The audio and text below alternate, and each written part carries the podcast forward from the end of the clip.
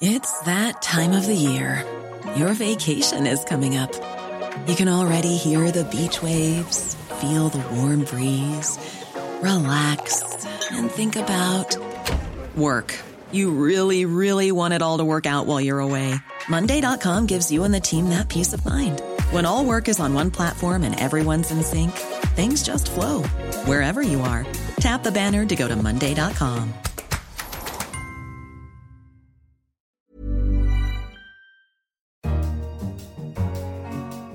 Hello, I'm Simon Long, The Economist's finance and economics editor, and this is Money Talks.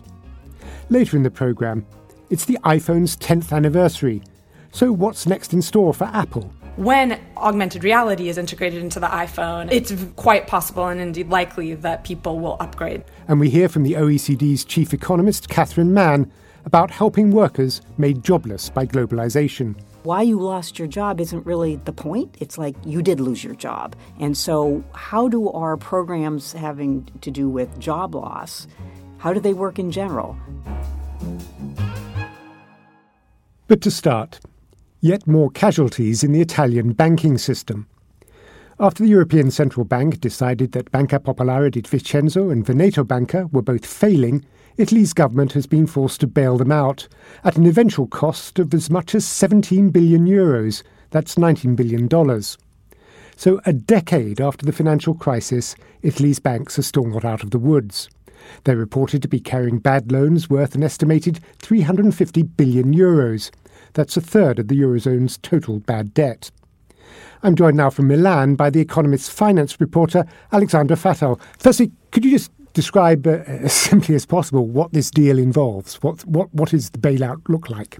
Basically, the Italian government has decided to split uh, the two banks' good assets and bad assets. Uh, so the good assets will be sold for a token one euro to Intesa Sanpaolo, which is Italy's second biggest bank. And the, the bad ones will be put into a bad bank. And then because Intesa Sanpaolo wants the, the whole deal to be capital neutral for its balance sheet, the Italian state is going to put in 4.8 billion to Intesa to help cover integration costs and will also put aside 12 billion in guarantees for potential losses. So that comes to the 17 billion potential taxpayer money that, that you were mentioning. And what had gone wrong? Were, were, these banks just badly managed, or was it that the Italian economy has been so badly that the build-up of bad debts became unsustainable? Both of those factors. There'd been a long history of mismanagement and, to some extent, some criminal activity as well. And um, the obviously the kind of long economic crisis exacerbated that. And then, uh, so last year there was an attempt to put more money into the two banks after the ECB had, had said they needed to boost capital.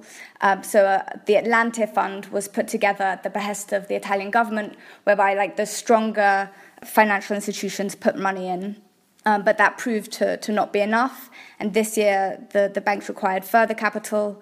And after several tries, basically, to raise more private money, the ECB, as you said, de- declared last week that they were failing or, or likely to fail. So, how has the Italian government been able to get away with this? The regulators decided that the two banks were not big enough to, to be a systemic risk, and therefore it wasn't in the public interest to put them into resolution as set out by rules brought in, in in 2016. So instead, they've they've gone for a slightly different a solution whereby the banks are liquidated under Italian solvency law. This means that the Italian government is allowed to put in money if it considers that there is a threat of regional instability. Now, of course, just a few weeks ago, we saw another sort of bailout called a, a precautionary bailout, wasn't it, of a big bank, Monte dei Paschi di Siena. Are we now at the end of the line for the Italian banks? Have we finished all this, or uh, can we now look at a, a, system that is basically on the road to recovery, or might there be more shocks waiting ahead? The hope is that now the biggest problems are on their way to recovery. The Monte dei Paschi di Siena deal is close to being finalized. In fact, the, the fact that the two Veneto banks have been resolved without the use of funds from the Atlante Fund uh, means that that can go to resolving uh, Monte dei Paschi's non-performing loans problem. So, and that should be resolved this week, hopefully. Alexandra Fattel in Milan, thank you very much for joining us. Thank you very much. Next, it's the iPhone's 10th anniversary. When Steve Jobs unveiled the product a decade ago, few could have known how it would change the world. Fewer than 4 million were sold in the iPhone's first year, since it's become arguably the most successful corporate consumer product of all time, with well over a billion sold. But how much is Apple itself now dependent on the iPhone, and how might it evolve? I'm joined from San Francisco by The Economist's US technology editor, Alexandra Suich. How much does, does Apple's business itself depend on the iPhone now? Apple is really an iPhone company. Uh, the iPhone accounts for around two thirds of sales and profits for Apple. And so it's been an incredible boon. At this point, though, it's both a curse and a blessing because it's been so incredibly successful for Apple that the company is dogged by questions of what could possibly be next for Apple that would rival the iPhone. And Apple's answer, it's come up with a few answers under Tim Cook, uh, who took over as boss shortly before Steve Jobs died a few years ago. And they've released the Apple Watch, which is a wearable device. They've also released uh, what's a considered a hit product, which are wireless headphones called AirPods that look like traditional earbuds but don't have the wire dangling down. Um, these can be great businesses. Indeed, the Apple Watch is estimated to be a few billion dollars in sales a year, but con- compared to the iPhone, uh, they're completely eclipsed. So the question is, what could that be that could possibly help the company diversify? That won't just be a sideshow uh, after the iPhone. But that sounds almost to suggest that the iPhone itself has reached the end of the road. Uh, uh, isn't there something that, you know, the iPhone 21 might be completely different from the one we have now? I mean, how are they looking at developing that product itself? I imagine that the the executive team at Apple consistently rolls their eyes because people have been saying peak iPhone for many years now, actually. And the reality is that the iPhone has many years left.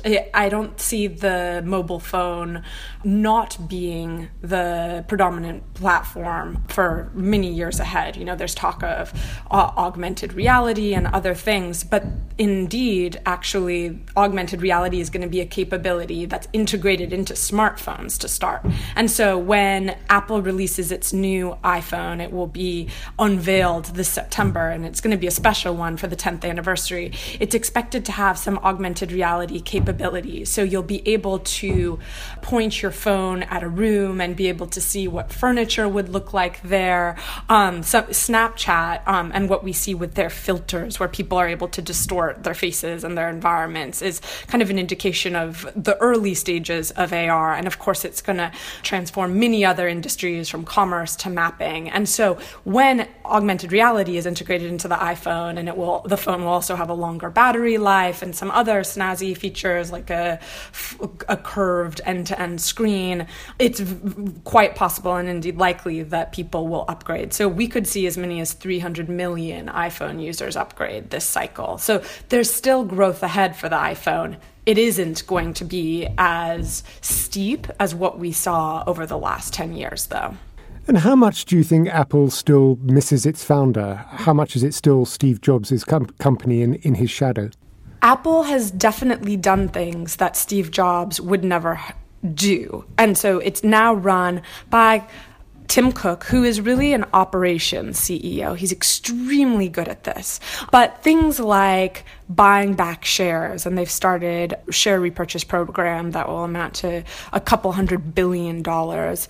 I think even kind of the you know, Steve Jobs was opposed initially to offering the App Store on Android, um, and you know, really wanted to keep a closed system. And I think that Apple has been more open in brokering enterprise partnerships with other businesses. Tim Cook has definitely made his mark on the company. The question is, is it a boring mark or is it a, a really innovative mark? And I think that even analysts um, th- trust him from an operations standpoint point, but are still waiting to see evidence that he has that innovation gene. Um, and so I, he's Steve Jobs is incredibly missed. He's probably the toughest act in history to follow. Um, so without Steve Jobs, I think Tim Cook would be seen as a remarkable, remarkable CEO. I think that we need to see what he comes up with in the next few years. And Apple uh, is spending about $10 billion a year on research and development. That's going into something. So in the next few years, we'll finally see what that is, whether it's smart glasses, a car, more healthcare stuff. There's tons that they're working on in secret, we assume, but they're very quiet about what they're working on and they'll unveil it when they're ready. And I think that's when we'll really know whether Tim Cook will have a legacy legacy of his own. Alexandra Suich, The Economist's US technology editor, thank you so much for joining us. Thank you, Simon. If you have any thoughts or opinions on what you hear on Money Talks, such as the problems facing Italy's banks or what Apple needs to do to stay preeminent in the mobile business, then do get in touch. You can contact us on Twitter at Economist Radio, or you can always send an email to radio at economist.com. And finally, the political events of 2016 were seen as a backlash against globalization. Even promoters of free trade admit they may have been too blasé about its impact on those who lost out in the process. So, over the past few months, it seems that every multilateral institution, from the World Trade Organization to the International Monetary Fund and the OECD, has been opining on how to help those left behind by globalization. The economist Soumaya Keynes has been talking to Catherine Mann, chief economist at the OECD, about how assistance can best be administered. There is a real problem to be fixed. There have been a lot of people left behind. I mean, we can look at the data and see what has happened to the income of the lower 10%. It has fallen since 2007 and has never recovered. The top has continued to grow. So there is a real problem That's that in the needs rich to be world. fixed. Well, across them, and even in the even in the emerging markets, the gap between the top and the bottom have widened, even if the bottom has done better. So, however way you look at it, there is a widening gap. There is an issue of inequality. For those left behind, they have really been left behind. So, yes, there is a real problem that needs to be fixed. The question is, is it globalization? And should our response kind of zero in on globalization as the locus for our analysis for response. It's broader than globalization. It's technological change. It's the changing buying habits of consumers. And it is also trade. So it's not just sort of a trade focus on the borders type of issue. There are already policies to help with people who are displaced, dislocated, who lose their jobs because of these big forces. Are there any that work well? What's the best practice? It's very challenging to focus on just policies to deal with trade because it is hard to identify who lost their job because of just trade. And there's also a sense in which the way, you know, why you lost your job isn't really the point. It's like you did lose your job. And so, how do our programs having to do with job loss, how do they work in general? Different countries have very different approaches to this, and some of them work better than others. Can you talk through some of the problems in practice with implementing these, you know, fixes on the ground? You know, one of the big problems with getting people to move from having lost their job to, to, to having a new job is first there's a set of issues with regard to skills. Then there's an issue with regard to mobility. Do they want to move? Can they move to a place where there are new jobs? And then there is a question of, you know, expectations. Many people don't really want, or some people anyway, don't want to change the job that they had. They, they want their old job back. And so in some cases, that's just not possible. So first you have to get over that. Then you have to deal with the skills. Then you have to deal with the mobility. So it's, it's a real package of issues that need to be addressed. There's one policy out there which um, is part of the Trade Adjustment Assistance Program in America where workers over 50 get wage top ups. Um, and so, you know, there's a kind of acknowledgement that they're not going to find a job that was as good as the one in the smelter that got closed down. And so, you know, to ease the transition, they get a certain fraction of the wage difference mm-hmm. paid to them. Can that be a good idea? It is a good idea because I mean, there's if you're going to make a change, you're getting a, a new job in a new place with a new set of skills. You aren't going to have the job that you you know you're not going to have the same income as you had before. But if the idea is that you get on a new ladder so that you're going to advance again and you're going to get a higher wage in the future. The transition is made easier if you get a wage top up. It also helps with some of these other issues with regard to mobility. Gives you a sense that, that this new job that you're going to in a new place actually has enough income in it to make it worthwhile to make the move. One thing I've been really struck by looking into this is the lack of good empirical evidence about whether these programs work. And there seems to be a problem in that often you might be able to look at the short term employment outcomes of people who get these programs, but what you're really interested in is the long run. Following people, you know, from technical aspect, following individuals longitudinally, which means over time, means you have to go back over and over and over again and survey the same people because that's how you find out whether or not the long term gain from these programs works out.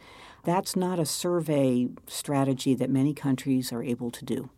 There's one strand of thought, which is that we're focusing too much on the individuals, and actually, these are bigger, these are regional economic problems.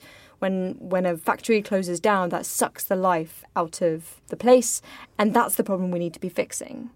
So, the research that we've done recently very much does come to that conclusion. Now, that's actually a, a, very good finding because what it says is that if we can identify regions that might be at risk, then we can think about policies to support either a transition in the region, an upgrading of the factory in a region, before it becomes a job loss situation. That kind of identification is very challenging in a, in a political economy type of environment. But from a, from a research perspective, if we can actually do that, it could have a lot of traction to deal with a regional problem, individuals, and create more livelihood in you know certain parts of a country. And the political economy problem you just alluded to is that supposing you're a company, you might have a pretty strong incentive to tell whoever that you know you're really really struggling and you really need help. You haven't necessarily got great incentives embedded in there. You don't have great incentives, but on the other hand, the company that's saying that it's struggling ultimately probably will. Catherine, thank you very much. Thank you very much. My thanks to the economist Soumaya Keynes, who was talking to Catherine Mann, Chief Economist at the OECD. And that's all for Money Talks this week. To read more about the topics discussed in this show, pick up the latest issue of The Economist or do visit economist.com. And join us again next time. In London, this is The Economist. Small details are big surfaces, tight corners are odd shapes, flat, rounded, textured, or tall. Whatever your next project, there's a spray paint pattern that's just right. Because Rust-Oleum Custom Spray 5 and 1 gives you control with five different spray patterns. So you can tackle nooks, crannies, edges, and curves without worrying about drips, runs, uneven coverage, or anything else. Custom Spray 5 and 1. Only from Rust